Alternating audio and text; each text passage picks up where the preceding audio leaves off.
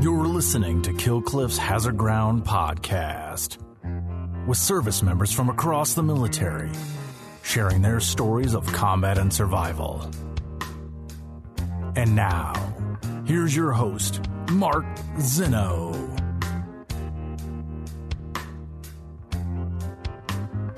Welcome into the Hazard Ground podcast. As always, we appreciate you joining us each and every week. Before we get to this week's episode, featuring somebody else who I actually deployed with. So, yes, the second guest who I've deployed with is coming on the show. I don't think we'll hear any embarrassing stories. Calm yourself. But he has certainly has a great personal story, and I'm glad to have known him uh, for all these years. So we'll get to him in just a moment. Just a few quick reminders. Follow us on social media Facebook, Twitter, and Instagram at Hazard Ground or at Hazard Ground Podcast. Catch us there and everything. Keep up with the show. Have others follow us as well. Help grow the Hazard Ground community. Don't forget to leave us Apple reviews. Uh, speaking of growing the Hazard Ground community, the more Apple reviews we get, the more Apple will push the show to the top 100 podcasts, and the more people that will see and hear these fantastic stories that we tell each and every week. So please leave us a review. It doesn't have to be a long review, just something quick. Give us five stars. Tell us why you love the show.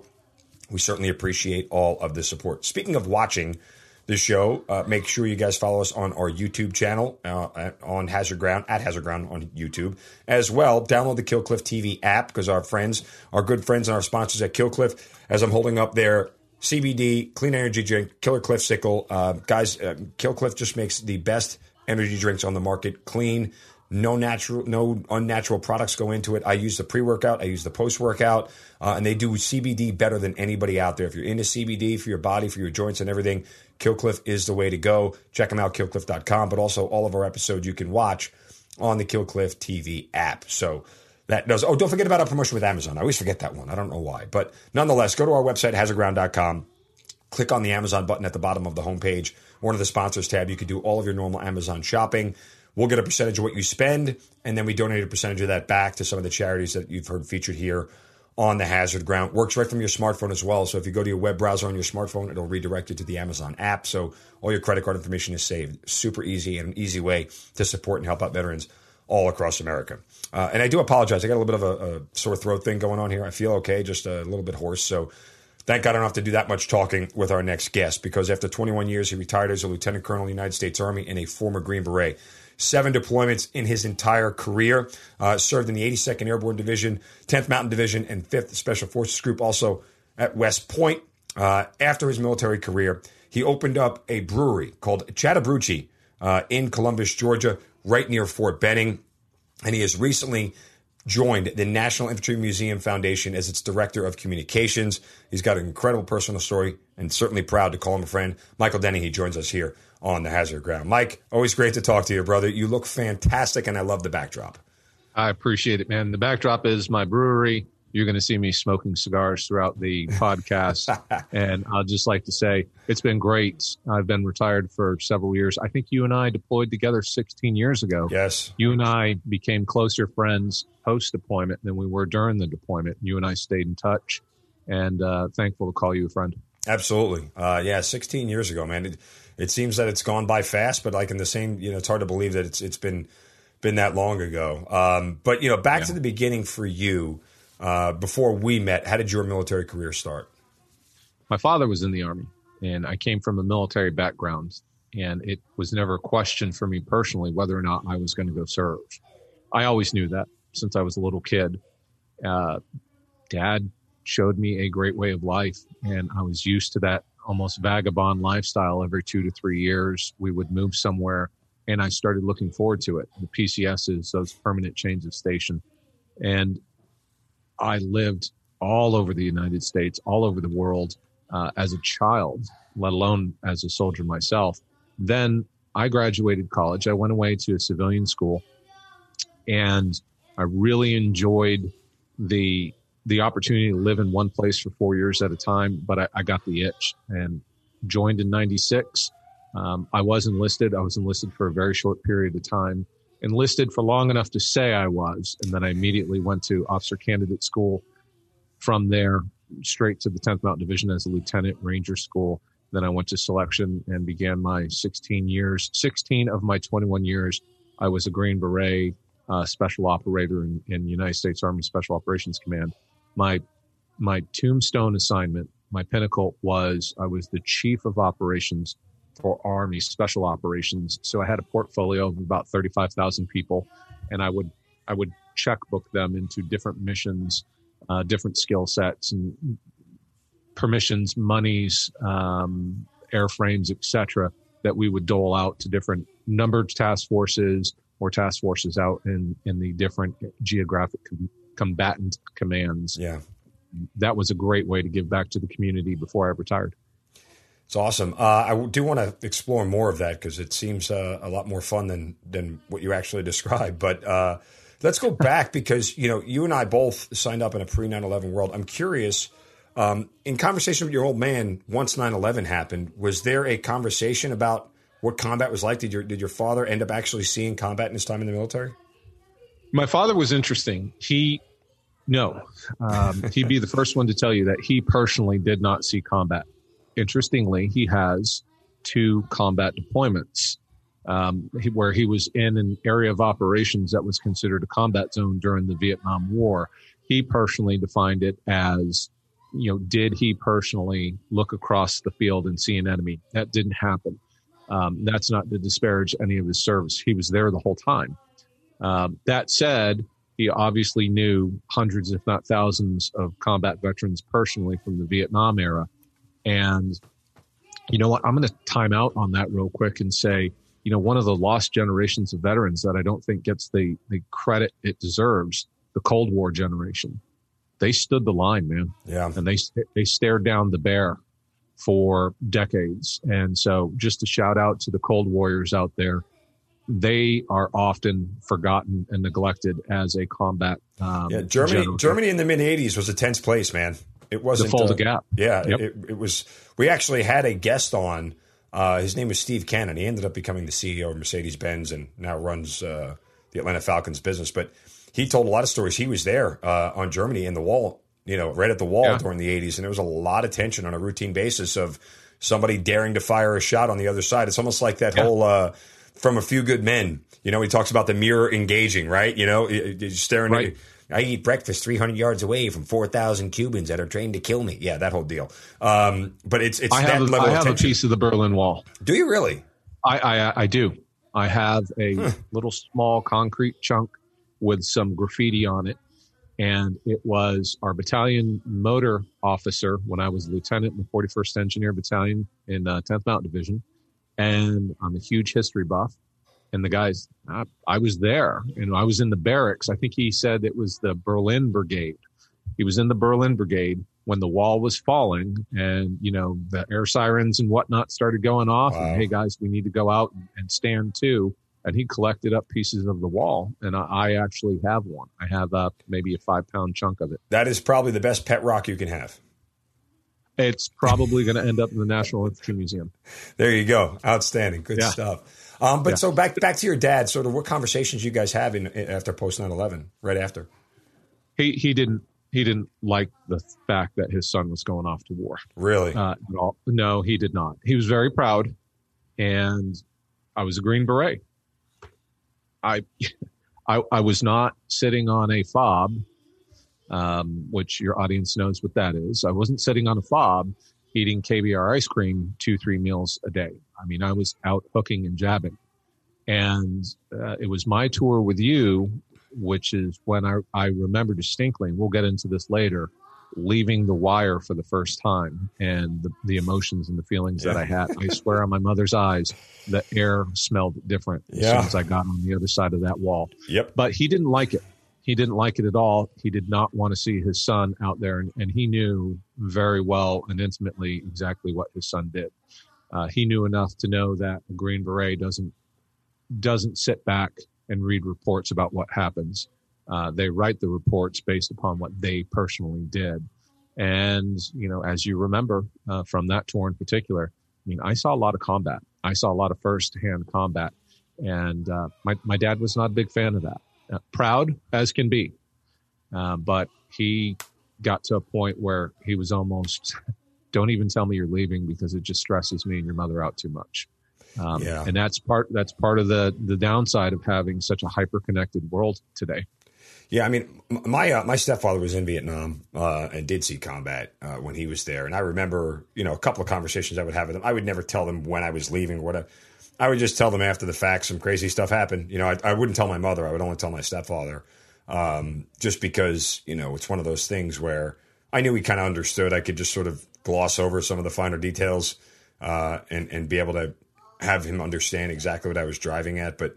Um, it, it it it becomes a different you know environment for you, uh, and you start to view things very differently when uh, after those first couple of experiences, and uh, you know, I mean, it changes you without a doubt. No, it, it absolutely does. And you talk about you know discussing things, and this came up just the other day between Kathy and I. I remember Kathy; she's active duty too. Kathy's my wife. Uh, she's active duty, and she just got picked up for lieutenant colonel. She's not promoted yet. She's a JAG officer. Um, she went to law school in Nashville at Vanderbilt when I was in fifth group at Fort Campbell, and that's how we met. And anyway, long story short, I was recalling the story of um, we were allowed one phone call. Something bad happened, and instead of having all of you know the wives of husbands who were still alive, having them kind of worry, you know, what happened to my husband, I was allowed that one phone call.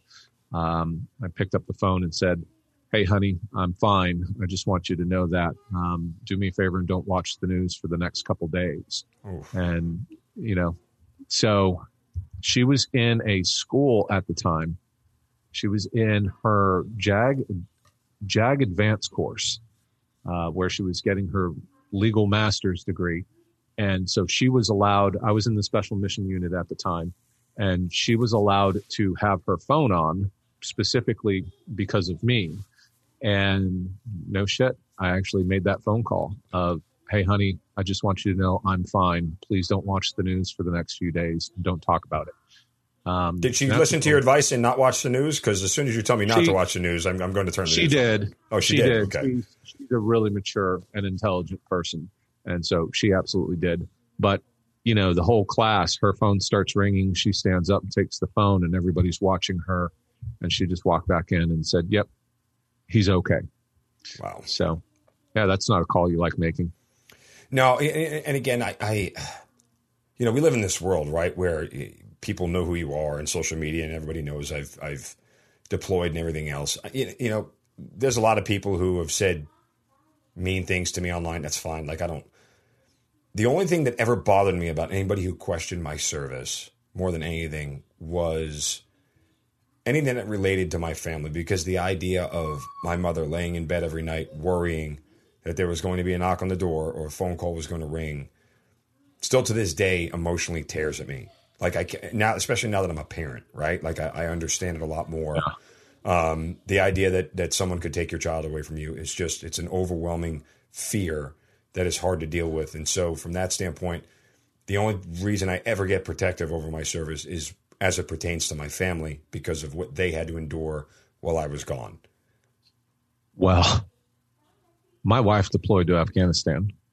oh wow So I I felt it the Yeah. exact 180, the the other side of it, where when there was a phone call, it's are you okay? and your heart just skips a beat like you know oh yeah, man, yeah, and and that really taught me quite a bit. In fact, she's going to be deploying again. Uh, I don't know exactly when actually, so she, within the next year. Uh, I know that she's heading over to the Middle East, um, and that's that's going to be another yeah it's going to be another 365 where I'm, I'm, it, it was harder for me, realistically, it was harder for me being back home wondering if she was okay and what was going on than it was for me. I, I loved it, man. I mean, Yeah. we were, we were blowing shit up and, and breaking shit and it, it was fun. Like that's what we, that's what we signed up to do, man. We were, we were commandos and rappelling you know, dropping bombs and, and hooking and jabbing. That's what we signed up for. And that's what we, trust me, every single one of us wanted to be out doing. We enjoyed it. Uh, now, now be a, now be a husband who's sitting back waiting to find out whether or not she's okay. That was tough. That Right. was really tough. I want to, I don't want to fast forward too much, but just in the time gap from 9 11 to itself, because uh, your first deployment was my first deployment in 2005. So what's going on in that time frame? Because you already had your tab, right? I mean, you were already, you were already a Green Beret no. at that point in time. Oh, no, okay. no, no, no. I was in the Q course. When? So I joined in 96. Right. I commissioned in 99 and I was lieutenant in 10th Mountain Division and I was in the 41st Engineer Battalion, 10th Mountain Division at Fort Drum when the towers fell. Gotcha. And one of our platoons went, it wasn't mine. And, uh, God, I, back then, didn't we all think, hey, this is going to be six months. We're going to go get Osama bin Laden and the Taliban, and then we'll all come back home. Um, I had my packet in already to go to Special Forces selection at that point. And I went to selection in 02. Okay. So the towers had fallen. About a year later, I went to selection. About a year and a half after that, I was in fifth group. Okay. And 05 was my first tour with you. Um, why did you want to be a Green Beret? I mean, you know, your dad, your dad wasn't one, was he? No. Okay. Um, I wanted to be the, the old army motto. I wanted to be everything I possibly could be. everything I could possibly be. Yeah. If I was going to be a soldier, I was going to be the best damn soldier I could possibly. No, but, okay, so I, I mean, I hundred percent agree. Like part of my problem with active duty, and again, it was pre 9-11, was that I wasn't. I wasn't living the brochure. I wasn't being all I could be. I was going to work every day at Fort Hood and Killeen, Texas, which sucks. Okay. And, and, it just wasn't any fun. Like there was nothing going on. We didn't go anywhere. We didn't do anything. You know, right. it was so mundane. And I'm like, okay. Um, Peacetime army is hard, man. Yeah. It's, it's, it's not all that in a bag of chips, man. I mean, again, thankfully yeah. for 20 of my 22 years that we've been at war. So I feel pretty good about it. But, um, it's really boring. Garrison sucks. I mean, it was, it, yeah. that's part of the reason why I wanted to get off active duty was because I'm like, this is just not, who wants to do this for 20 years? This is boring as hell. You know? Well, that's kind of how I felt. I wanted to, I wanted to run obstacle courses and shoot things and, you know, jump out of airplanes. And I wanted to, as you put it, and I've never heard, heard it put better. I wanted to live the brochure. Yeah. And that to me was the way to live the brochure. You're on a small 12 man team. You get on a helicopter. Um, Go anywhere they, in the world. the ramp drops, you get off. Mm-hmm. And my command, this, no kidding happened what do you want me to do, sir? He's like, I want you to conduct special operations in your vicinity. I'll see you in six months. That's living the brochure. Yep. Yeah, pretty that much. Was, That's your left yeah. and right limits. Um, but two, again, you know, I didn't know. So I'm somebody who has like next to no military background. Like my, my, like I told you, my stepfather was in, was in Vietnam. My, my grandfather was in World War II, but obviously it was never talked about. It's different. So I didn't know anything about Green Berets or special forces while I was on active duty. Because had I known about it, I would have probably wanted to go down that road. It seemed interesting enough to me. Fortunately, I got to kind of got to live the life from an ancillary perspective, deploying with you guys. But um, yeah, it's just it was one of those things in a pre 9-11 world nobody really knew about. Like you had to do active right. research. Right. Well, and I, I, I don't mean this tongue in cheek. Rambo. Remember back in the yeah. 80s, the Rambo movies? That was kind of like my first introduction. I was to, more partial to Rockies I, for Sylvester Stallone than Rambo. And I just, you know. I didn't know anything about special forces other than there was that scene where the, I think the cop was like, oh, great, we're chasing down a Green Beret. Mm-hmm. I hear they're real badasses. And I was like, well, I kind of want to, kind of want to check that out. Yeah. Um, loved it. It was everything I thought it could possibly be. And I think over the course of the war, special forces got better and better and better and more refined at their jobs. Um, so I'm really proud of the state of the regiment today. And God, I, I, I wish I could be back there. I wish I could turn the clock back 20 years with the technology, the training, and the uh, combat mindset that they have today. They're really something else. They are. Um, is there is there too much pub for SF? I always ask the Green Berets this because movies, books, you know, fantasy world. Like, you know, everybody wants to be a Green Beret now. It's just a cool thing to do. Well, no, I, I, I, don't think there's too much. I mean, at the end of the day, there is an aspect of whether we like it or not. You know, these things really play a huge role yeah. in in who gets funding and who gets the talent. Um, you know, I jokingly say, and you know, I Dan Crenshaw was here once, and I, I said this to him, and even he thought this was pretty funny. How, how do you know when a Navy SEAL walks into a bar? How? trust me, he'll tell you. and uh, you know, the the Navy SEALs get you know they get all the press. Why? Because they want it, understand the power. They want it, and they understand the power of the press. Um, I think special forces can do more in the public relations sphere because at the end of the day, and this is one of the things I would say from on high as loud as I possibly could. If you don't tell your story, somebody's going to tell it for you. And who do you think is going to be more accurate and flattering? So I do think special forces needs to tell their story. We have our very secretive special mission units out there, mm-hmm. um, and that's fine. And they should not have any press, and they don't. Um, so you've you've heard of the SEALs, uh, you've heard of the Rangers, and you've heard of the Green Berets. Um, you know, let the guys who really need to be sneaky Pete, let them be sneaky Pete. Um, but the Green Berets, in my opinion, uh, they're doing a better job today than we did back in the day. Uh, there is such a thing as we are the quiet professionals. Yep. Granted, that's one of our mottos. Um, however, paint it, paint it on the wall in our gym on our on our yeah. base. Yeah, be be the quiet professional. In other words, be a blue collar guy who rolls up your sleeve and does your job without any fanfare. However, comma as an organization, um, I think we've come a long way as far as embracing uh, social media and media as a whole. Um, it, it's the way of the world today, and it'll leave you behind if you don't embrace it. Right. Okay, so uh, you're in the Q course. When do you get the word that you're deploying and where uh, before you and I link up? Uh, as soon as I graduated, I graduated the Q course in 04 okay. and I got to the Special Forces Group in 04. And as soon as I got there, it was boom, we're going to JRTC, which your listeners should know. JRTC rotations, particularly during the combat environment that we found ourselves in in 04, that was a, you know, pre-mission train up. That was a PMT. And so I knew as soon as I hit the ground in Fort Campbell, Kentucky, this Special Forces Group, I'm going to JRTC with my company. I'm going there for a reason, and that is to get ready to deploy. And uh, goodness, I think it was six months later, we were on a bird landing in Baghdad, which is when I met you. Yeah. Um, I had already been there for what, about two, three months by the time fifth. I, I was there for three different SF rotations. Uh, for the civilians listening, they don't do full year deployment, six, seven months maybe. They're in and out um, because they have to do it so much. So I had already been there for 10th group.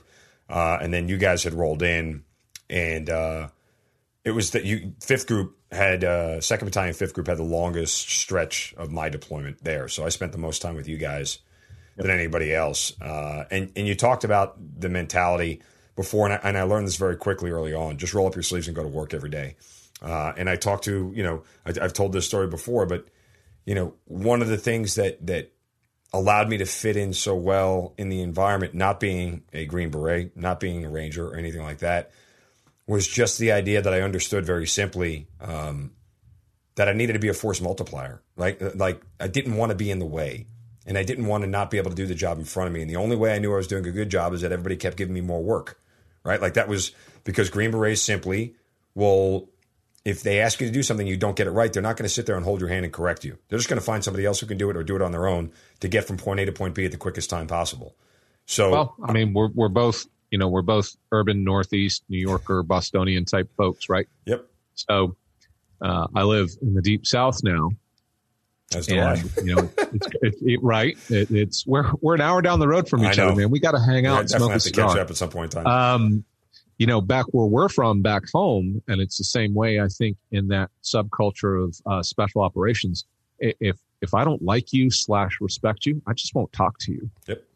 And, and that's that's that is a crushing death inside a small organization when people don't even consider you worth having a conversation with. Um, I'd rather whip my fastest horse than to than to continue trying to push a boulder uphill with you. Um, and that that was the way we were. And you you stood out as somebody who you put your head down, you showed up early, you stayed late, you were in great shape, and as I recall, you were very blunt and in your face, which was something that we appreciated. Um, in in the military, this is this is a um, um, this is a tell about what we're going to have a conversation with when it comes to small business. But in the military, it's very much, I don't have time to sit here and pull teeth and get the information out of you. People are dying, bombs are dropping, and bullets are flying. Tell me what the answer is right now. If I ask you a yes or no question, give me a yes or no answer. And it doesn't mean I'm being rude, and it doesn't mean I don't like you. It means I need the damn answer right now. And you were that guy. You showed up early, stayed late, you were in shape, and you were blunt with the honesty. You were brutal with your honesty. Like, no, I don't have those. When are they going to be here? Six weeks. Okay, now I can move forward with that information.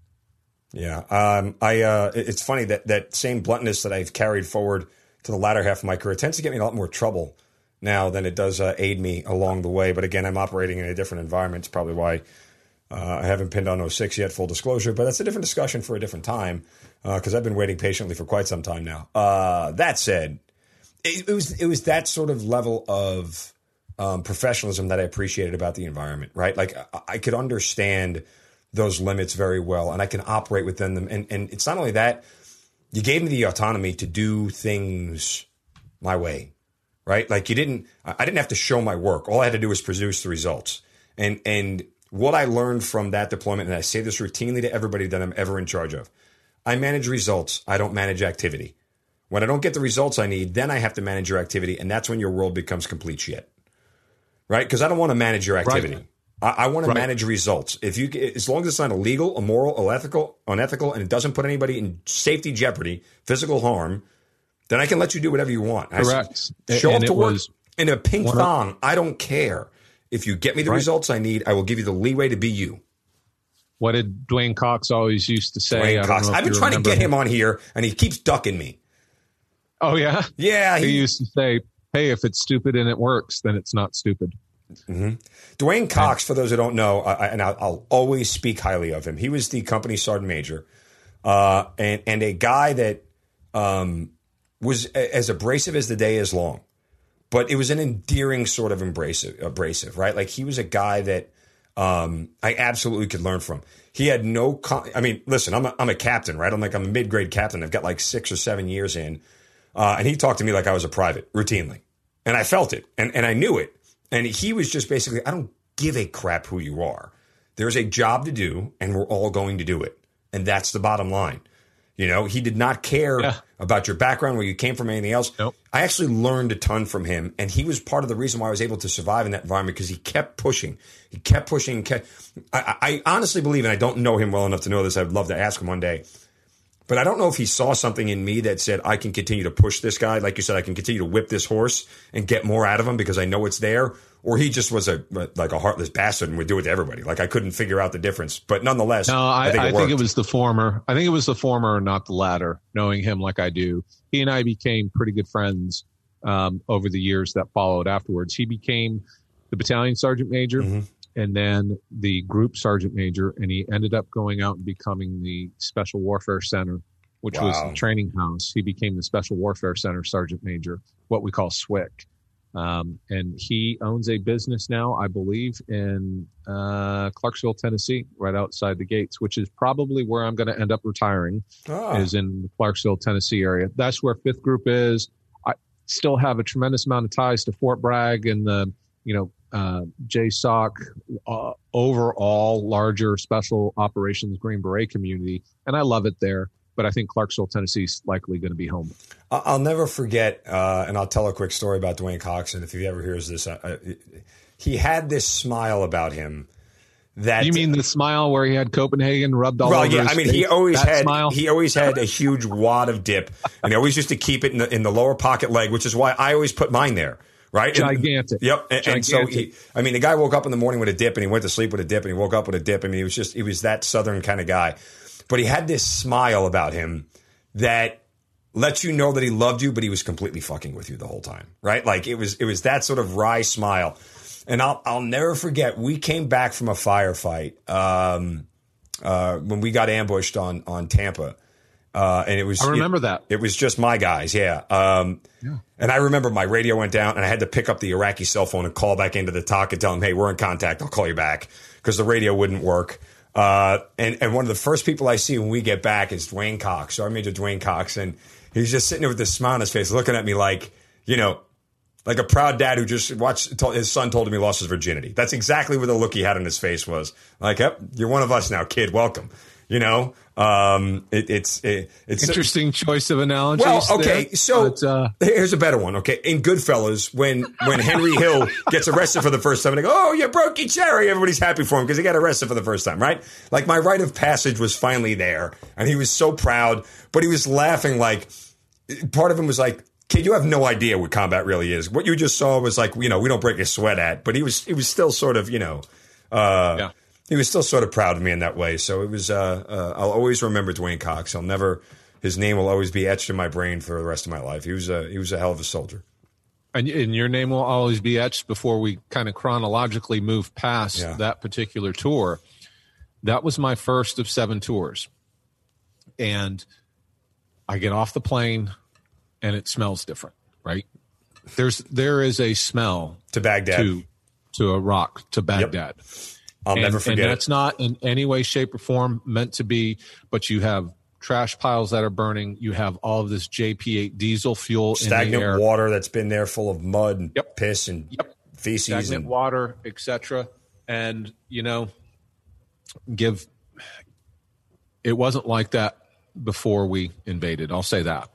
Um, anyway, long story short, you get off and it's a new smell, and you're totally different and you're in a totally different environment. Ramp goes down, this 100 degree blast of hot air is coming up the ramp with this JP8 and burning trash and things like that and I was like, "No shit. I'm I'm I'm in a war zone." And it's my first time, man. I didn't know how secure the, the airfield was. All I know is the Air Force guys were sitting there with, you know, with their flashlight cones and they're waving you down and they've got earphones on and t-shirts with no body armor and i'm like okay well i'm taking cues from the people around me and that's where you came in i got into a hilux we got into a hilux pickup truck we got uh hey our connexes our our containers they're going to pick up the containers and drop them off the next morning. And that was you. You were like, Hey, don't worry about that. We got that. Chow Hall's here. Machine guns are going off and you could tell like I had tensed up, me, me and others, and you're like, hey, don't worry about it, man. We have a range right over there. That those are our guys who are getting ready to go out on a mission, and so you'll forever be the guy who kind of helped me down the ramp my very first tour. And you don't know what you don't know when you're stepping down the ramp for the first time. So you'll always be that guy. Thanks for thanks for what you did that first day. You poor bastard. If I had to see this face when I got it someplace nervous, I'd be shaking in my boots. That's for oh, I sure. couldn't see you. It was pitch black. That's true. It was pitch black. Yeah. hey, I'm Mark. Follow me. Yeah. Okay. Well, uh, we're following Mark. So, uh, no, man, and it was great. Like honestly, um, there are so many guys that I, I just enjoyed genuine conversations with, and you and I had had plenty of them at length. Um, one of my favorite ones, and, and I hope this is you, but you you went to Griffin School, right? Uh, the driving the, the school, driving shooting school. Yeah, that one. Yeah. Griffin Group. Griffin Group. That's what it was. Um, yeah. And you told me, oh, I was so intrigued. I wanted to go to this school so much because uh, if I remember correctly, basically you learn to drive like a maniac, which I feel like I'm really good at already. So, you know, like I feel like I would fit in quite well. Um, but I remember we, that was one of our first conversations and, and we, we, uh, you know, I, I, just got a feel for kind of like who you were and your mentality and everything else. And I could just always tell you, you had this great calm sense about you that nothing ever really got you, at least on the surface, you know, got you to a place where yeah. I could check where your emotional level was. Like you could tell me from a mile away. You know, if I'm pissed, you know. Like if I'm like, you know, agitated or irritated, you know. You were never like that. You were always just nice and calm and steady. Yeah. I uh pooped my pants in Griffin Group. Did you? yeah, sure did. I sure did. So Griffin Group I can't believe I just told the whole world that. There you go. Griffin Group is in Melbourne, Florida. Mm-hmm. I'm a New Englander. I love seafood. And the day before we, I, I, I, think your producer is covering up her eyes right now. Like, I cannot believe they're talking about him pooping his pants. So, long story short, I go to the seafood buffet. Some of the seafood was not as fresh as they had claimed it was going to be. And I had food poisoning like you read about. Mm-hmm. And it put me down. And the next day, we got hit with tasers. Yeah. Yep. And I'll just I'll let the I'll let the listeners figure out the rest of how your bodily there. functions couldn't hold themselves. And and I just I got hit with a taser and I couldn't help it. That is awesome. That is a yep. story of stories and, right there. And lesson for everybody listening right now: just own it. Yeah. That's what I did. I raised my hand and I was like, I, I, I just, I just shit myself. Why try to deny guys, it? I just shit myself. Um, I got hit with a taser yeah. and I have food poisoning. And of course, we've got all these Rangers and SEALs and Green Berets, and everybody's laughing. And then they kind of realized, like, ah, he's he's good with it. He just pooped his pants. Hey, Michael, let's Let's go get Does anybody have any other pants? Can can we put them in the back of a pickup truck or something? And then it it went from making fun of me to like, hey, let's let's legitimately help this guy get to the hotel room. after we're done laughing really at him, sick. after we're done laughing at him, really let's get him sick. home. And uh, and then two days later, I got a phone call that uh, one of my kid that I knew from him being a, a child, he was my old first sergeant's son. He had died in Afghanistan uh, I think right around the same time that I'm talking about getting hit by a taser, and I had to leave Griffin Group a little bit early and go escort his body back home. Oh Jesus! So yeah, unreal. Um, it's, it's the way the war was, man. It was. Uh, so let's let's get into that part of it because again, you and I had two very different jobs. Um, but you know, you talk about your first experience in combat uh, during that deployment. What was that like for you? Challenging because it was such a non-standard deployment.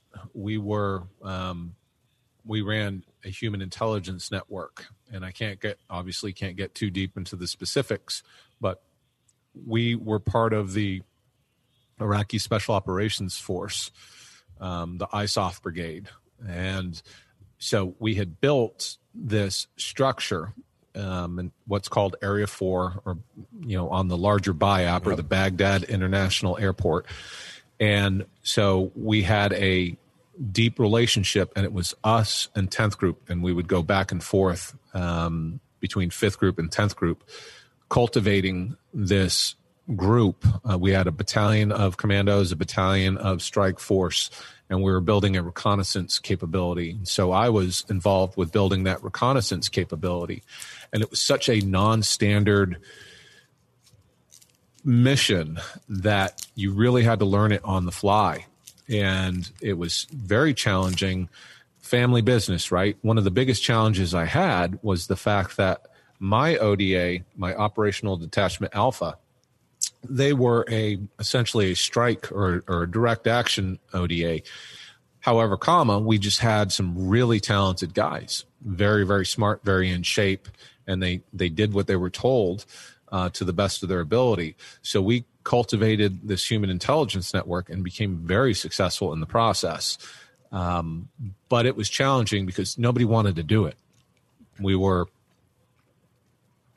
we were a strike force mentality type guy, and there we were doing paperwork.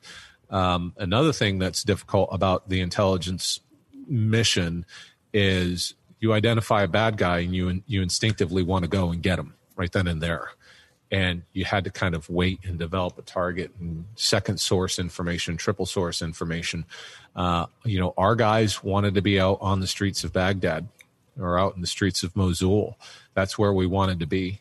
And so that was definitely a challenge um, for that particular mission next deployment it was the exact opposite. The next deployment, it was ramp drops. The commander said, I'll see you in six months. Go conduct special operations. Don't do anything to embarrass your country.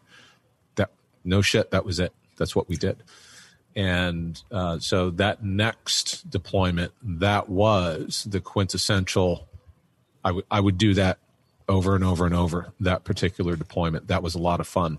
Um, we were very close that first deployment and you were there man. I mean that was we were just underneath the shadow of the flagpole and that was always hard. Yeah. I mean for me it was a uh, for you guys it's different. For me it was a little bit of a comfort's not the right word. Um, it, i just felt safety in numbers right? It was it was a bigger group of people. Uh, and i was around more of you guys. Um, you know had you thrown me with you out there and said you know go be part of this this ODA. I, I'm sure I could have survived, but I would have been had to take a lot more instruction. you know, I would have needed a lot more uh, guidance um, w- or working with the people around me. H- having you know all those resources there for me um, allowed me to do what I did really well. And I was in charge of the support battalion in the ISOF brigade, so my whole job was just to get you guys what you needed for everything that you needed to do on a routine basis, and train the support battalion of the of the ISOF brigade to be able to do their jobs. So, um, but yeah, that that I got a sense from a lot of guys they didn't like being so close to the headquarters. Um, That's correct. Yeah. and and it's interesting, you know, having joined other organizations, particularly after retirement. Um, I was talking to somebody just yesterday about Green Berets, uh, somebody at the museum, the National Infantry Museum, and he said, "What's really the difference between, say, you and standard infantry out on the the line?" And of course, some of your viewers are going to say, "Well, that's not true. That's not what." Look, I'm speaking in generalities here. I said, whereas a normal, say, kid from the 82nd, and I was one, by the way, I was a young, skinny kid in the 82nd back in the 90s. Uh, we were expected to say, Roger Sergeant, what is it you want me to do? Whereas in special operations, we don't ask that. We'll call you if we think you need to know something. And those those are diametrically opposed mindsets. Our mindset was our validation, i.e., our selection process works our uh, training process works. You're here for a reason. Go out and do that thing that brought you here to begin with, which was the initiative, the drive. We didn't ask permission to do things. We would send up uh, con ops uh, or concept of operations. We would send up the con ops and say, pending you contacting me to say otherwise, this is what I'm going to do. Now imagine an E4 in the 82nd Airborne Division or the 10th Mountain Division telling his brigade commander that's what he's going to go do. I, and that was our mentality. Um, you selected me for a reason. I joined this organization for a reason. I'm going. I'm going to go do this, and I'm not going to ask because we were. Now here's here's the other side of that.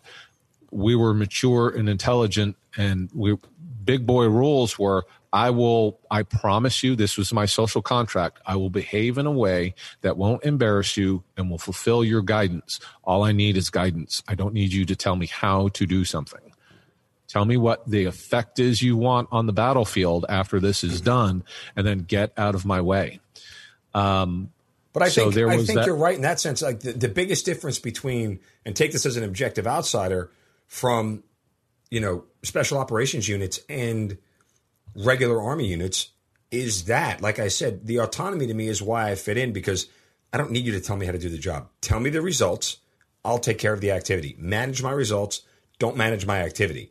Managing my activity says, here's what I want, and I want you to do it this way, this way, this way, and this way. Well, go get somebody else to do that. You don't need me here if you've already dictated how it's going to be done.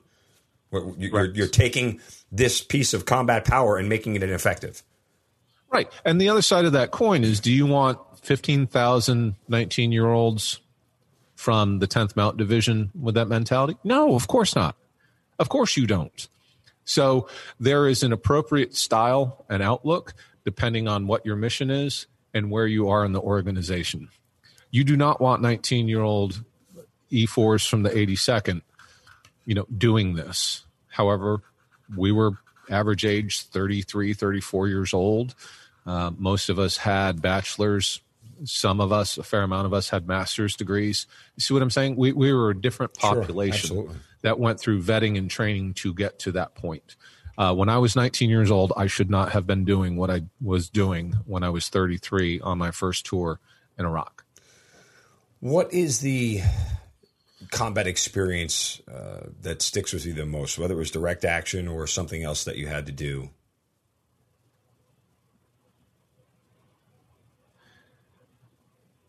owning owning our own um, special operations area, which was another tour.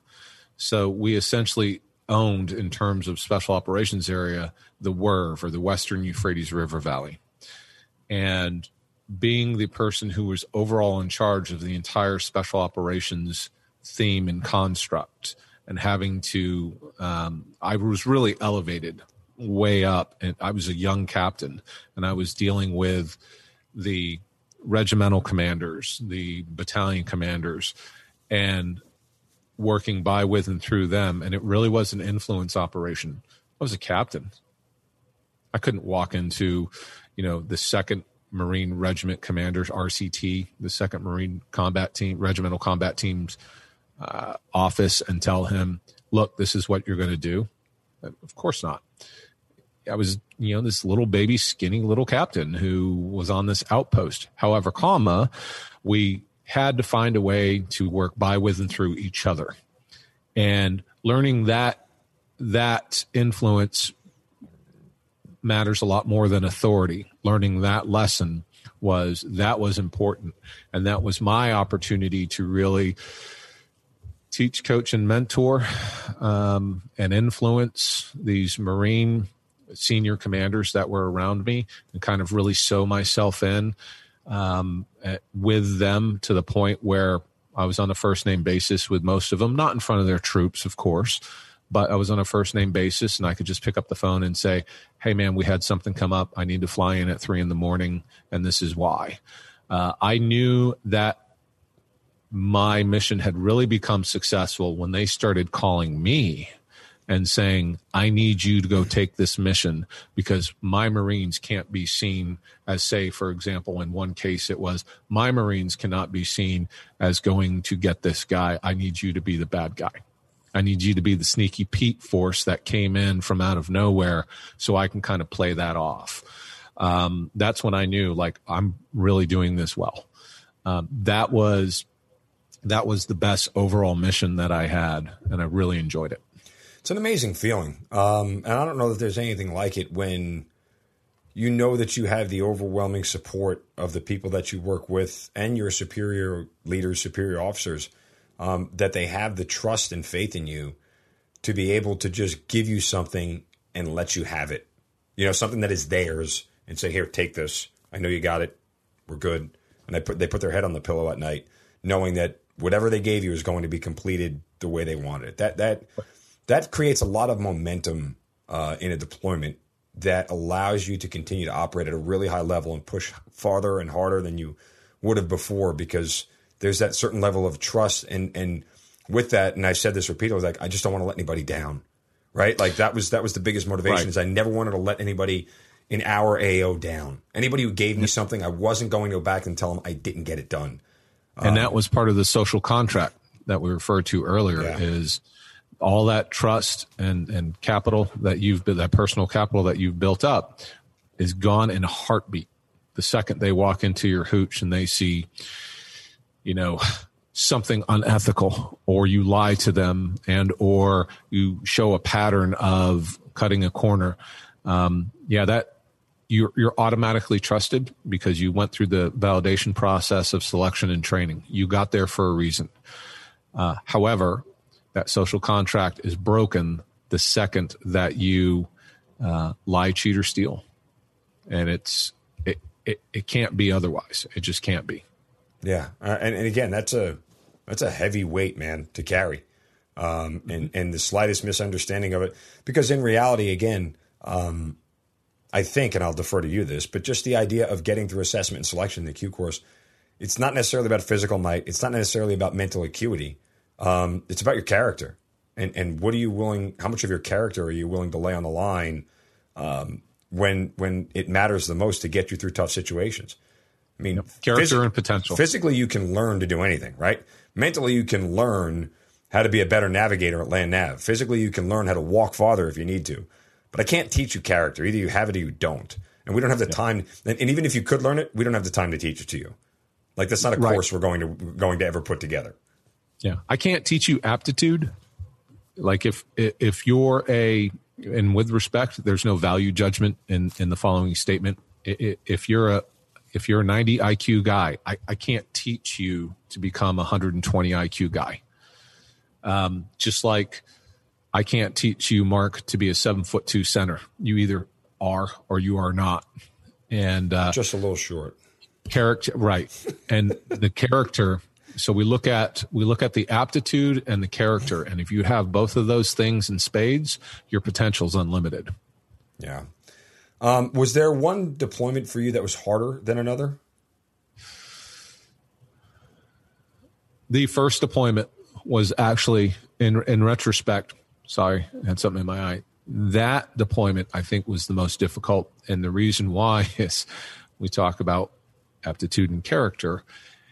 That was the that was the deployment that was probably safest in terms of my risk, physical sure. risk. But it was the hardest in terms of having to deal with personalities. We were in the flagpole. We were under the flagpole. And so there was that constant struggle of what what we wanted to do and what we were being told to do and we were within punching distance of both the the company and the battalion and that made it very difficult as a special operator you don't want to do that you don't want to be there and it was managing the stressors with the guys um, they didn't want to be there. They didn't want to be under the flag the shadow of the flagpole. That made it very difficult for us. So um, on top of on a personal level having to learn how to be deployed. I mean after that first deployment the second one became easier the third one became easier than that the fourth one etc um, there was another deployment my fourth deployment was during a time frame when we were the only special operations uh, element in the country in this particular country, but we were dealing with a lot of conventional folks, and that was difficult as well because we were attempting to teach, coach, and mentor. You know, you, you walk up to an Air Force full bird colonel as a baby major and say, you know, you don't have tasking authority over me. Whether you're technically right or not, that's a difficult conversation to have. So all of my challenges while being deployed were dealing with personalities and egos to be honest with you. Yeah, kicking down doors seems to be the easy part, right? That was fun. That, that was, and that's the irony. Like you explain that to folks who weren't door kickers necessarily, and you know your your pit bulls don't want to be on chains being fed kibble. You know, they mm-hmm. they they want to, you know, they want the they want the night sky as their blanket and they want the forest as their pantry and they want they want to be out there getting getting after it. That's what they want. And uh, that's that's fun. That's how the guys are wired is if it's hard and there's a possibility that you can get hurt everybody's going to raise their hand. You line up 100 green berets and say we have a mission where you might get hurt you're probably going to lose weight you're going to be stressed out and you're going to break stuff and and uh, be out on objective all the time. Or you can go sit on a fob but you'll have chow hall and fried cheese sticks every meal. I'm telling you. 99 out of 100 are going to say i want the former. 100% yeah. Um, yeah.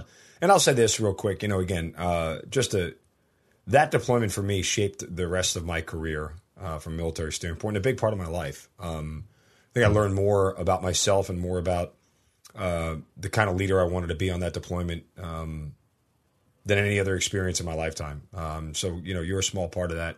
Uh, so I certainly thank you for, you know, all of your guidance, conversation, you know, uh, tutelage and, and everything else. Uh, I know we were, you'll tell me we're peers and everything else, but it, I looked up to all you guys. You know, I, I understood my role and uh, I, I learned the value of it. And I was, I learned to be totally content – being a supplementary supplementary piece. You know, for the first time in my life, uh, I didn't want to be the center of attention. For the first time in my life, I just wanted to be part of the team and uh, be able to help out and, and just be a constructive member.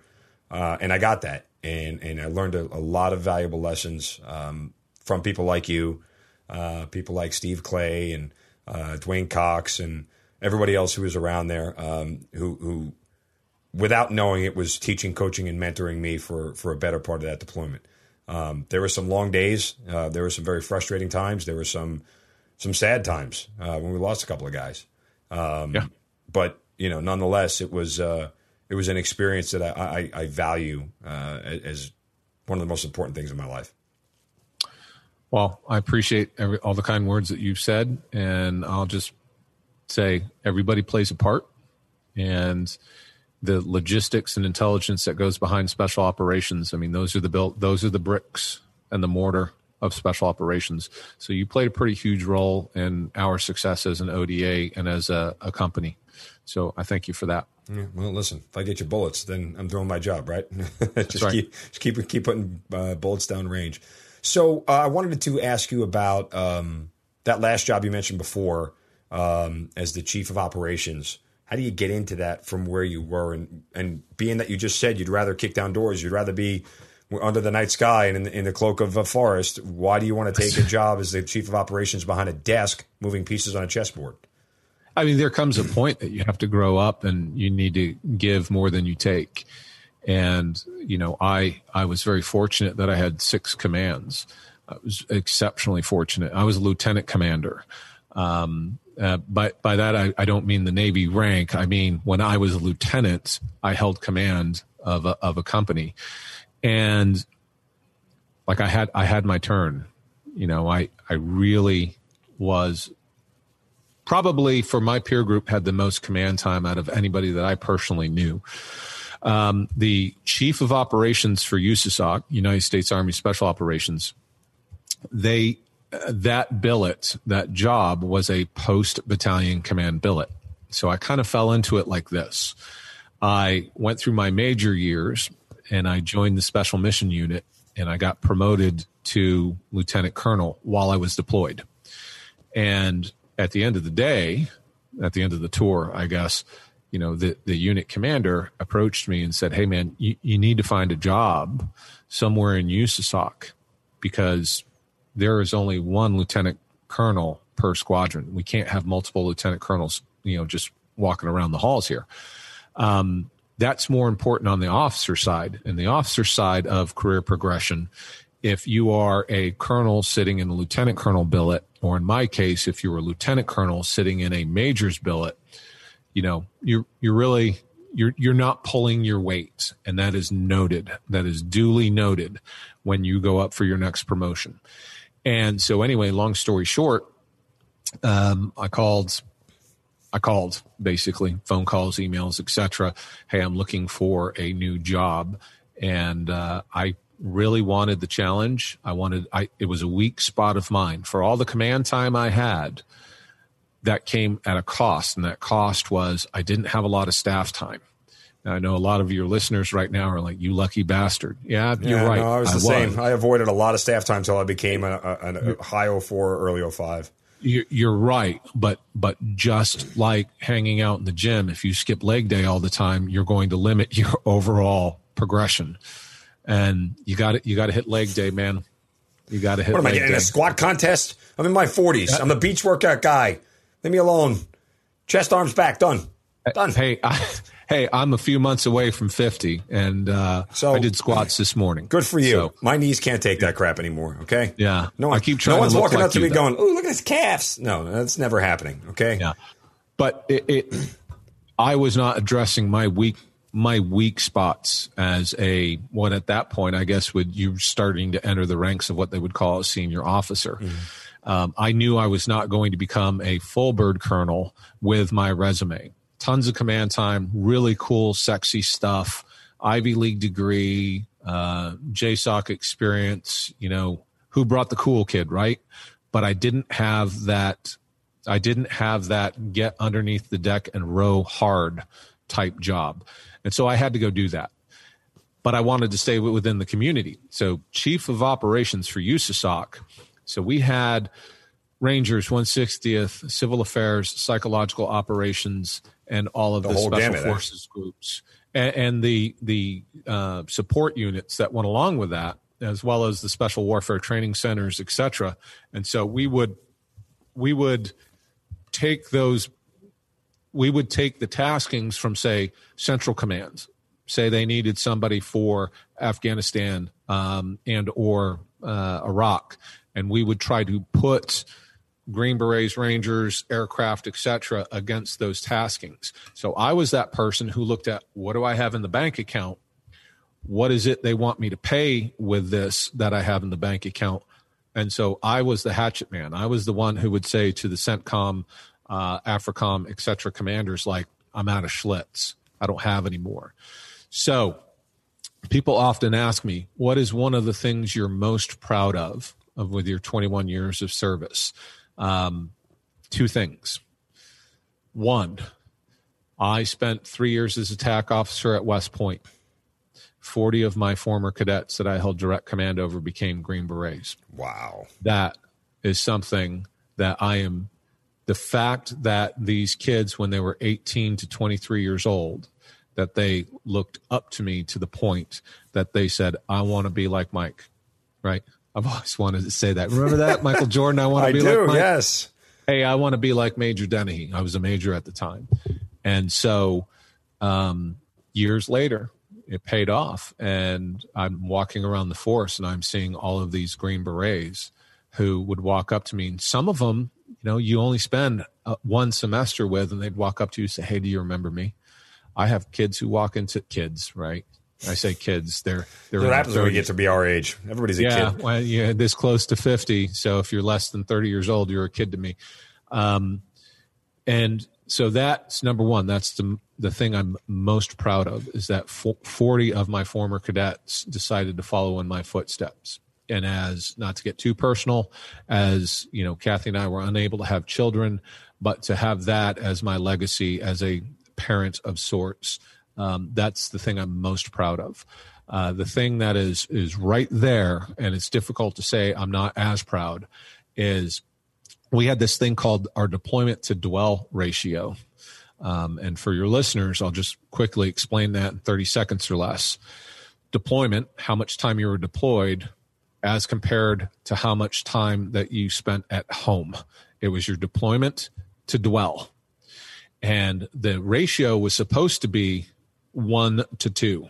For every day deployed, you were supposed to have two days dwelling somewhere CONUS or the continental United States. Well, that was not the case. One, that dwell time, that dwell time was not what we later defined as head to pillow. All right. That did not mean you were laying next to your wife at night. That did not mean that you were home in Fort Bragg, Fort Campbell, or Fort fill in the blank. That meant that you were just simply not in a combat zone. You could have been out at Jump Master School. You could have been out at a school at Fort Benning. It still didn't mean that you had time at home. So we we're able to address that. So that was kind of my big project is we finally got the force and i don't know the exact specifics today i mean i'm a little bit dated i've been retired for four point something years now but my last assignment my last big project i was able to fix the deployment to dwell to the point that in particular green berets and civil affairs i believe were the ones who were really bad about it we were able to get them home so they could see birthdays and spend time for, with graduations, anniversaries, etc. Um, to put that into perspective, um, and I'm not, in fact, I won't even name the other branches, but the other branches generally followed a one to four, one to four deployment to dwell. I was struggling to get most Green Berets at a one to one. That's how bad the deployment cycles were and somebody and I'm not going to take credit. It was Lieutenant General Tovo who was saying, This is where I stand on this. But I was retiring. I knew I was retiring. So I was able to go down and say, I'm out of Schlitz. I have no more Green Berets to apply to this. And we we hammered that message home to the point that we finally got the force to a one to two deployment to dwell. So those are the two things that I'm most proud of. Why did you end up retiring? Uh, it was a confluence of events, but at the end of the day, my father was in, my wife is in, and I was in, and I had no idea how the civilian world worked. And I hit 20, and I hit 20 years. I didn't get the next assignment that I wanted to get, and I had a, a brewery that was waiting to open that was essentially waiting for me to come and nurse it back. Well, not nurse it back, but nurse it into health and uh, that's why I just wanted to see and do something else with my life besides get all of my gas at at an AAFES PX. And my whole life, I've had a military haircut. My whole life, I've worn a uniform and or was in a household where a uniform was worn, and I just wanted to see something else. Simple enough. Doesn't have to be complicated, right? Just effective. Uh, so let's get to Chattabrewchee. One, how do you decide on the location, right? Because where do you retire out of, and how do you end up near the outskirts of Fort Benning, Georgia? Kathy's from here. That's okay. the bottom line. And so uh, when we were home on Christmas, I think it was 2014, we came across this 13,000 square foot building, which is not the building that you see behind me. Uh, this is a 3,000 square foot former body shop. Uh, lesson one for any aspiring entrepreneurs and small business owners location matters a lot. It's like buying a house. And, right. So I'm a few miles outside the gates of Fort Benning, Georgia. Right. And I've got, I don't know if you can see it. Yeah, it says beer. So it says beer, but that is the that is the traditional um, that is the traditional regimental uh, logo you remember on Saving Private Ryan mm-hmm, for the Rangers. Um, the the diamond uh, for Rangers. We're right outside the gates of Fort Benning. This is the home of the Rangers. We had to move. So about six months into owning my first location in West Point, Georgia, and your question was why here? West Point, Georgia is where Kathy's from.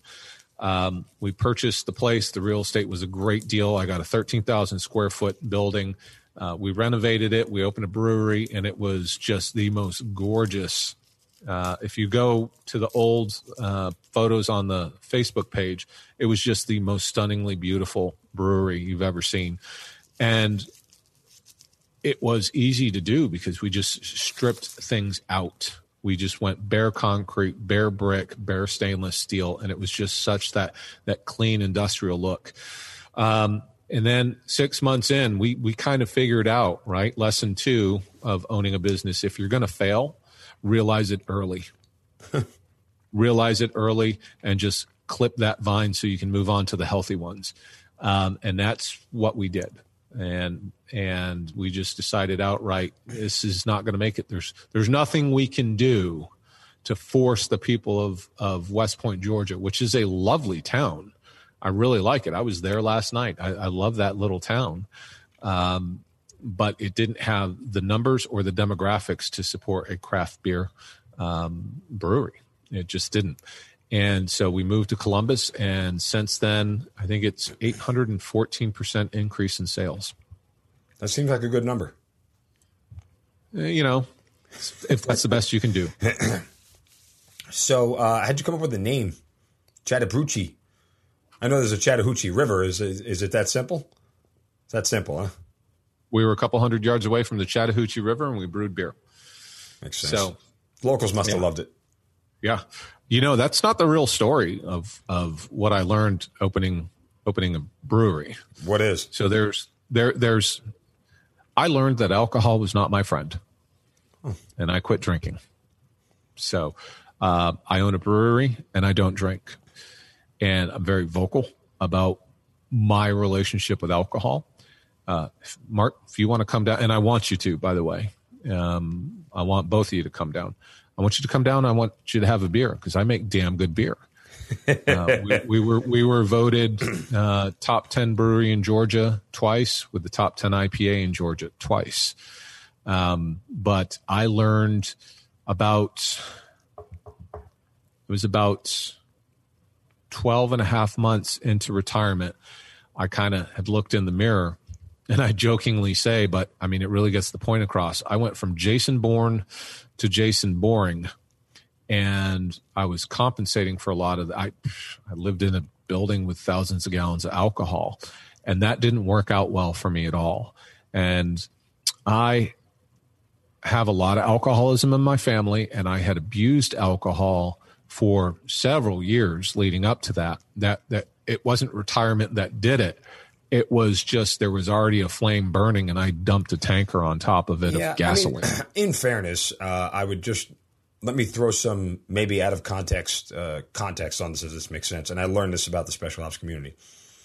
Those guys work hard but they play even harder. Uh, things like alcohol are done in excess in oh, the yeah. special ops community. So it, it lends to that. And when you say that you had experience with alcohol prior to wasn't wasn't retirement, the community and the environment certainly lended to that. I would assume, right? Sure, sure. And I will tell you, as a member of the retired uh, special operations community, you almost wait for your buddy, you know, Mark, the operator from such and such squadron, he retires, and you're just waiting for the phone call one day of him to say, "Oh yeah, I quit drinking." You know, um, I know you're kind of making fun of my old looks, but you know, I'm. You probably have noticed I've dropped a significant oh, amount yeah. of weight yeah. from when you know from when you knew me. Uh, and I, funny, I'm kind of in a bulking phase right now with my trainer right now, so we're we're not even concerned. I got down to 182 pounds. I mean, I was low single digit body fat percent um, after I quit drinking. Um, so that was like the first thing that really stuck out to me was I retired. I opened a business, and I wouldn't say it's a small business. There's really no such thing as a small brewery. Uh, so that's another lesson that I have written down for anybody who's thinking about getting out and opening a business. I, I would I would say crawl, walk, run. I would say open a small business for the first year, year and a half, um, before you decide to dump half a million dollars in all of your your life into a brewery, which is what I did. Now we're successful now, but I would tell you the first year and a half to two years, didn't get paid, you know, sleepless nights. Um, and I assuaged a lot of those concerns with alcohol. And now I, I speak publicly, I speak often on podcasts and appearances and whatnot about my relationship with alcohol. Um, I've sold the brewery and, you know, we signed the paperwork on New Year's Eve. And it was just natural at some points that, you know, a recovered. I don't like saying recovering, um, but a recovered alcoholic would at some point get out of the alcohol industry. I'm sure everybody would agree with that. And it was just time for me to move on, you know, and do more reading, do more writing, um, and kind of use this year to reprofessionalize and, and move on. I will own another business shortly. There's no question. Um, the freedom and the autonomy can't be replaced. And alcohol if you ever ask yourself do i have a problem with alcohol the answer is yes because if you didn't you would not be asking yourself that question and you know i'll go as far down on the alcohol story as you want me to go but i'll say this this is another one that is infallible and it's just a logic trap and nobody can get away from it you show me one instance where your wife said honey i wish you would have had more to drink last night just one I, I and that's the that's the reaction I get. Everybody just goes cold. Nobody can ever say that their wife ever told them. I had one person one time who tried to kick back by saying, "Well, you're being a little gender biased there," and I was like, "Well, yeah, because the vast majority of alcoholics are men, and that's those those are the numbers, and it's pretty clear. And facts are facts, and reality at some point has its say." Um, and and my demographics in the brewery are, are mostly guys from Fort Benning. Uh, so I tend to reach out to those young men and say, "Show me one instance where your wife had said, if you only had more to drink last night, things would have turned out better." Uh, so I always caution people, you know, make sure that you have a good assessment, good grasp of what your relationship with alcohol is. I did not realize how how much of a governor I had placed on my own engine with alcohol.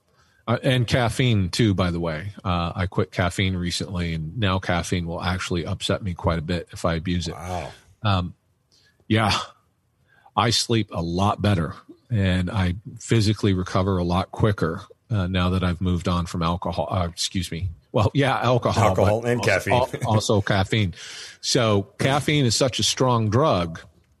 I will do one caffeinated drink a week Sunday morning at my local favorite cafe. So I go in and I get, you know, the red eye, which is a large coffee with an extra shot of espresso. So when I, I go, I go hard, but boy, I'm telling you, it's euphoria. Um, it, it's a big time drug. Ever since I've gone caffeine free, um, I find that I'm, I don't, I'm not lethargic in the afternoons anymore. Uh, I sleep like a teenager. Like I lay down, I'm out and I my, I don't move until I wake up eight hours later and I wake up and I'm right out of bed. Um, so that's another thing that I've really kind of got my control over. Um, but alcohol was the big thing. Quitting alcohol for me was definitely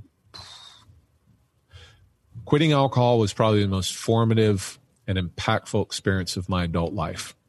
Wow, incredible! Well, congratulations. I think that's uh, certainly Thanks, a man. tip of the cap. Uh, it's it's never easy, uh, and the fact that you acknowledge it and recognize it and made the uh, the appropriate changes is is a, is a testament to who you are, man. I mean, you know, um, it, it just shows us that uh, you know everything that that was prior to all that that helped mold you, you know, put you in a position where you could make that decision for yourself, for your family, and you know, again, nothing but respect and and you know, commend you for for being if you having the guts to do it because it's easy not to, right? It's easy to try to, to rationalize yourself and it ah, I'll slow down, I'll slow down, I'll slow down, and then, then eventually it's too late to slow down, or something, God forbid, happens where you don't get the choice to slow down. So Yeah. And I saw that with my brother. My brother died. He died actually on his 48th birthday. He died February 13th of 2019 and he died of congestive heart failure and it was he he was he abused alcohol um several I, I don't know how to phrase it more than me and he was always drinking hard liquor. I was never a hard liquor guy, um, but I was just consistently throughout the day drinking more and more beers. Um, and boy, did I make I made some great beers, and I miss a couple of them. I, I wish I could, but uh, that old saying in AA, where uh, one is too many, ten's not enough, and so that was like my form of addiction. Once I had that first beer, I could never put it down until basically I, I went to sleep that night. And quitting that was first the weight loss. Um, you know, the, the physical impact. It took me about a year to physically recover, to drop all that, that bulk and water weight and things like that. It took, took about a year for me to totally recover. But the, the number one impact that quitting alcohol had for me, and I think it goes undiscussed flies under the radar, my level of emotional control is orders of magnitude better than it was when I was drinking. And so things that were irritants to me before are just water under the bridge now. I don't even think about them. Um, I, I don't get terribly up. I don't get terribly down. I'm, I'm pretty baseline throughout the, the course of, of my week. Like I don't, I don't overreact to things anymore. And you had mentioned earlier about how baseline I was. Well, we didn't drink overseas. And there it was. I mean, that that's where my emotional control came from. But with alcohol in my system, that's what I have seen from other alcoholics and my own personal experience is, you know, your emotional, your ability to control your emotions versus having them control you is exponentially increased with sobriety. Well said. Um, sad that you're getting rid of it because I wanted you to name a, a hazard ground beer, like a hazard ground IPA. You know, like maybe in the in the deal when you sell it, uh, they they have to keep a hazard ground IPA. That'd be cool. Yeah. Well, uh, I can put you in touch with some breweries up in the Atlanta area who are probably better suited, both the, geographically and their ability to produce in mass. Because with as handsome and popular as you are, I'm sure you're going to be you're going to be uh, in higher demand than I can keep up with. Uh, well, uh, I, I, the delusions of grandeur aside, I appreciate the uh, you know the, the notion that uh, anybody would want to buy anything I'm selling, but that's neither here nor there. So, um, but it would be cool. Like I think our logo on a beer can would look really good. You know, Yeah. it's a nice logo. So we get get maybe Yeah. maybe there's an idea that can be born there somewhere down the road. Yeah. Um, you you have just recently taken on role at the National Infantry Museum uh, Foundation as the director of communications. How does that come about, and why do you take the job? I, I took the job because I believe in the mission, and I knew I was selling the brewery, so I kind of needed a landing pad. If I- you, you know, I mean, there's the practical reality of guys got to have a job, right? um, and I don't need a job for purposes of of money. Uh, that's not the issue. Um, I needed a job for the dignity that comes along with having a reason to get out of bed and being on schedule and and I got to I, I got to reach that point that everybody hopes they get to where I got to pick and choose and decide this is what I want to go do. And it was the National Infantry Museum. It's four miles down the road from us. I have a great relationship with them through the brewery. And so the brewery hosts a lot of their events. Um, we are corporate sponsors of the National Infantry Foundation. Uh, you can find it, by the way. Uh, I encourage all of your listeners, please go to nationalinfantrymuseum.org. And I'll send you links to this as well in case you do an episode page. Nationalinfantrymuseum.org. We're a nonprofit, 501c3. And what we do is our mission is to honor the sacrifice and legacy of the American soldier. And we have we host the Global War on Terror Monument, which is our generation's version of the the Vietnam Wall. Like that Vietnam Wall is just it's so symbolic of the sacrifice of that particular generation. Well, we have the GWOT Memorial, Global War on Terror, and we have these granite panels, and uh, they're etched. And unfortunately, we're we're still etching names into those walls. And so every you know every Veterans Day, uh, excuse me, every Memorial Day, we go in and we have a ceremony. So that's just one of the little things that we do. Uh, we've got some pieces of the World Trade Center that are part of that memorial, as well as some uh, Medal of Honor You, winners. you have to know Michael Rodriguez then. Michael Rodriguez. I'm sorry, I don't. Global War on Terror, Global War on Terror Memorial Foundation. Uh, he is the president, or is he the? Like, let me get his exact title. Hang on. I I yeah, just he's the president joined the foundation. Okay. Well, Michael I Rodriguez. just joined the foundation. I apologize. No, well, Michael Michael Rodriguez, a former guest here on the Hazard Ground, former Green Beret as well. I think he had twelve deployments. Um, you probably will know him in Green Beret circles one way or another through a degree of separation or not. But he Yep. is uh, the the president emeritus of the Global War on Terror Memorial Foundation. And That's for awesome. those who don't know, um, they did they, the vote just went through the Senate um, and it was passed. So we're going to get this thing eventually, right? It's just I think they have to get through the whole site you know exploration part. I know there were three different sites that they were looking at and things of that nature, but it's coming. Oh, you're talking about uh, site in DC. Yes. Okay. All right. Um, we were we have ours Okay, this is for yours. our memorial Got at it. the museum grounds. Different. And Okay. these are Got it. these are eight foot tall granite blocks. That's why you don't know who. I'm talking about. Right, right. Um, but the bottom line is go to nationalinfantrymuseum.org. Um, we, we're reliant upon the generosity of our donors and our sponsors. Please come down to the museum. It's in Columbus, Georgia. Uh, we get about a quarter million visitors a year, and we have 190,000 square feet. And believe it or not, I think we have single digit percent of all of our artifacts that are belong that that belong to the museum are actually on display at any given time. Um, it's and and we just opened a gallery for the global war on terror. And so that's really cool. If you walked through, trust me, it takes you right back to to the streets of Baghdad. It takes you back to your firefight. It's really really cool. Part of me doesn't know if I want to do that, but uh, yeah, I, I mean, I, I would, I would love to go see it. I mean, honestly, um, you Give know, me a call. Come on down. no, definitely. I mean, it's it's it's on my bucket list. Uh, between yours and DC, I'll I'll I'll get to them both at some point in time. Yeah, Um, I'll, I'll shut up about the museum well, but no, after this. I, I do want to go ahead. Go ahead. I, I- did want to I'm- ask you I'm- one thing. I- as far as plugging the museum, um, you know, I am the director of communications. I do want to plug it a little Sure. bit. We were voted by CNN Travel as one of the top 12 military museums in the world.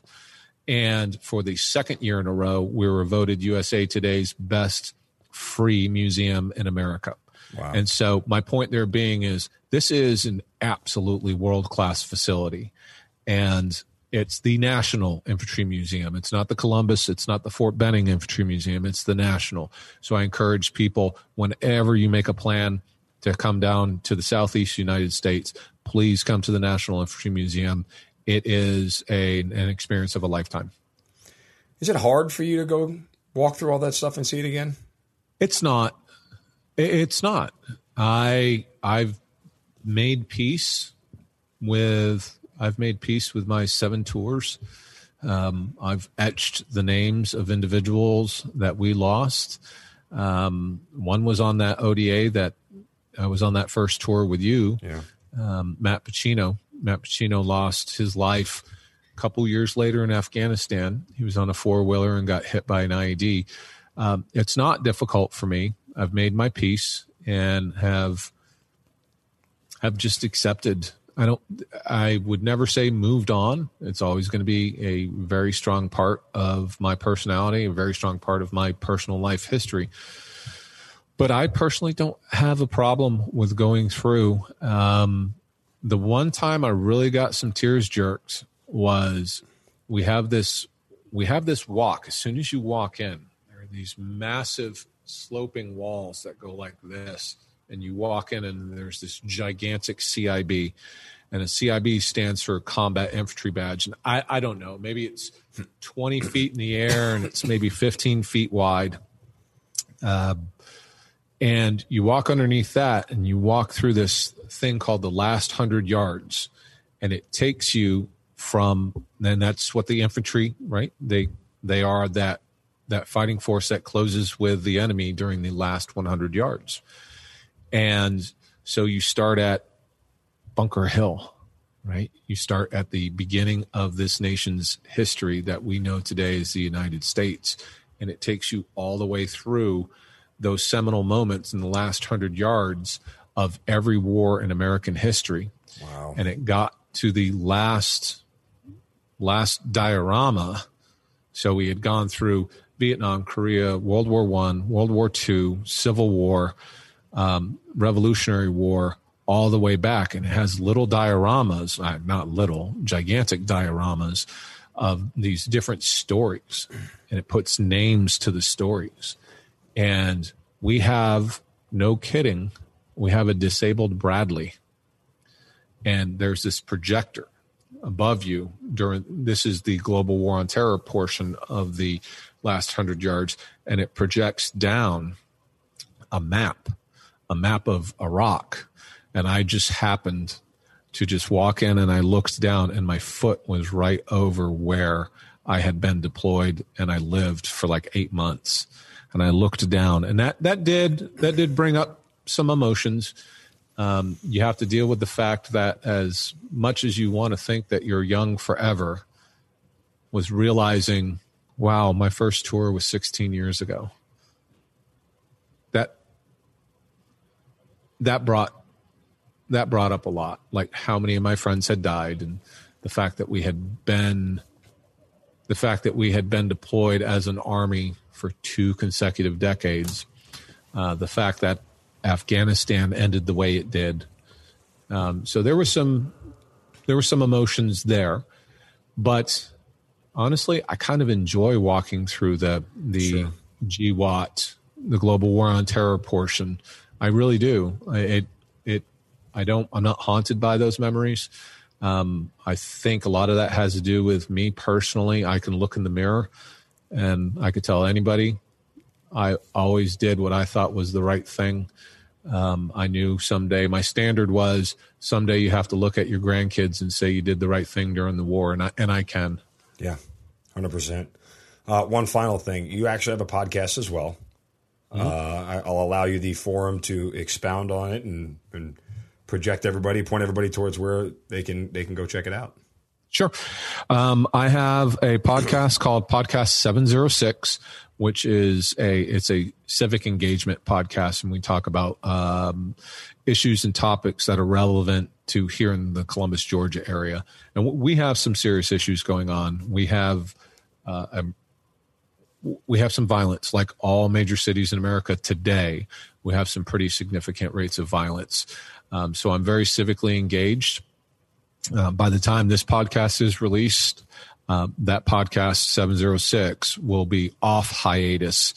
Um, I took a little bit of a hiatus as I was selling the brewery because my my work tempo in the brewery went up, and I really kind of want to make it a little bit more I want to go beyond civic engagement and maybe make it overtly political. And I felt while I was in the customer service business, I probably shouldn't do that. Um, podcast 706, wherever you get podcasts. Um, if you have any more time, Uh, one of the things I always like to talk about as well is, is small business ownership. Sure. Can I take a few minutes to Sure, talk absolutely. about that? Okay. Um, you know, I, I often see, first of all, the, the rates of entrepreneurship amongst veterans is actually three times what it is amongst the general civilian population.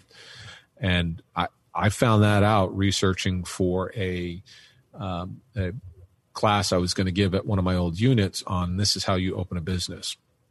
So I always have pieces of advice that I give people, veterans in particular, who are getting out and, and want to open a business. And the first thing I always say is, you are a rookie at being a civilian. You have no idea. You have no idea how much you don't know. And so I was this lieutenant colonel who was in charge, not in charge, but responsible for 35,000 people. And I thought that it was going to translate directly over into I'm going to join the civilian community at a commensurate level. That did not happen. That work experience did not translate.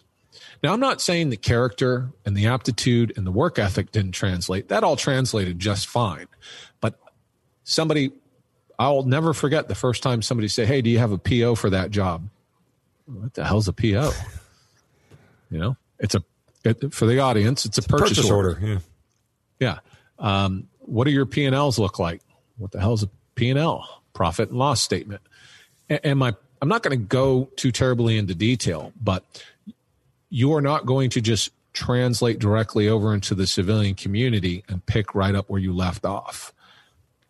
I mean, a person who's responsible for 35,000 people in the civilian world makes about $400 million a year. And unfortunately, that just didn't happen for me. Um, so, what I tell people is the most important piece of advice is get a mentor. Find somebody who was where you were when you left the military and is where you're want where you want to be in the civilian world. I have yet to see anybody worth a damn turn down being a mentor for somebody else. If they say no, trust me, you didn't want them to be a mentor to begin with. That is rule number one, best piece of advice I could give you. Get a mentor. You are a rookie civilian and you probably don't know what it takes to succeed in your chosen field. The second thing I tell people is start small. Don't, I, I made a mistake and I would not do it I would not do it all over again the way I, I did it uh, five years, four years ago. Start small. Learn how to be a civilian, have low expectations, and maybe just start up a tiny LLC making cupcakes or what have you. Um, we are, typically speaking, we are very driven as, say, career military folks. We want to be the best. I got to be the business of the year right now. Um, most businesses fail as you know, right, Mark? I mean, you're in the business community. Mm-hmm. Most actually fail within the first three years. Most close up and and, and move on. Um, and so, start slow. Start with a small business. Figure out how to do QuickBooks. Understand what a PO is and a and a uh, profit and loss statement. Um, third thing I tell people is find the right CPA, and that can't be that can't be understated. Um, you know that goes for go regular with, life too. By the way, when you're doing your taxes, yeah, that's true. Do you go with the you know three hundred and fifty dollar an hour billable CPA firm? Well, do you need that, or do you go with the person who charges one hundred and fifty bucks a month and I'll I'll do all your books and get you set up for taxes, and and then next thing you know, October fourteenth, the day before your your final corporate taxes are due, you, she tells you, hey, you've got a bill in such and such amount. Um, you, so you have to find that right, find the right CPA. Owning a small business is essentially managing books. That's it. That's what owning a small business is. It's managing all of your profit and your loss statements. Um, that's my personal opinion, and I think I've been, I think I've been pretty successful. Uh, Georgia's Manufacturer of the Year, County Small Business of the Year, Top Ten Brewery in Georgia twice. I, I mean, I I think it's money where my mouth is. And oh, by the way, uh, within four years of owning my business, I got a pretty damn good cash offer, which I'm selling and moving on. It's just not part of my lifestyle anymore. So find a mentor. Uh, start small, figure out how to be a civilian before you invest too much of your money, and really, really diligently find the right CPA to fit your needs. Um, rule number one, though, find that mentor. He'll help you out along the way. And that's it.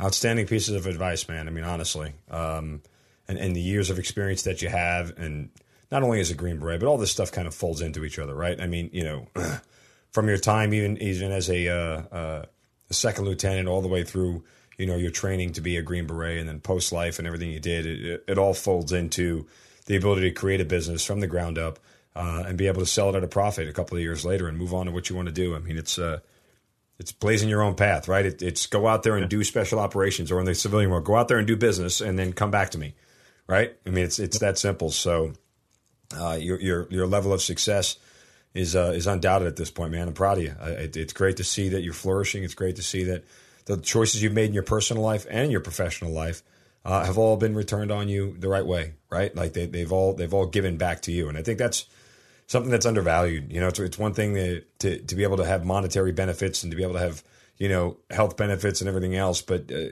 what you put in is what you get out, and you're a living example of that because everything that you're getting out of it is is what you put in and then some.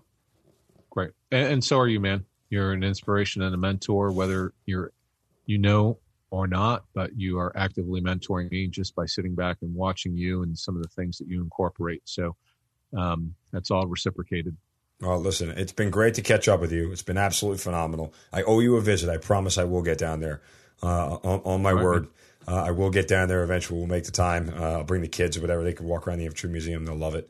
Um, but we, we've we've definitely got to link up, and it's it's always great just you know sitting down and remember some of the stuff that we did together. I'm sure I'll, I'll in an hour or two after this, I'll remember two or three things that we said and did to each other, and then I'll probably text you and say, "Hey, do you remember this? Do you remember that?" Just because uh, it's fun to go down memory lane with people that you love and respect. It's great to talk to you as always, man. Love you, uh, and, and let's catch up soon. But Michael Dennehy, thanks for being part of the Hazard Ground. You've been listening to Kill Cliff's Hazard Ground podcast, hosted by Mark Zeno.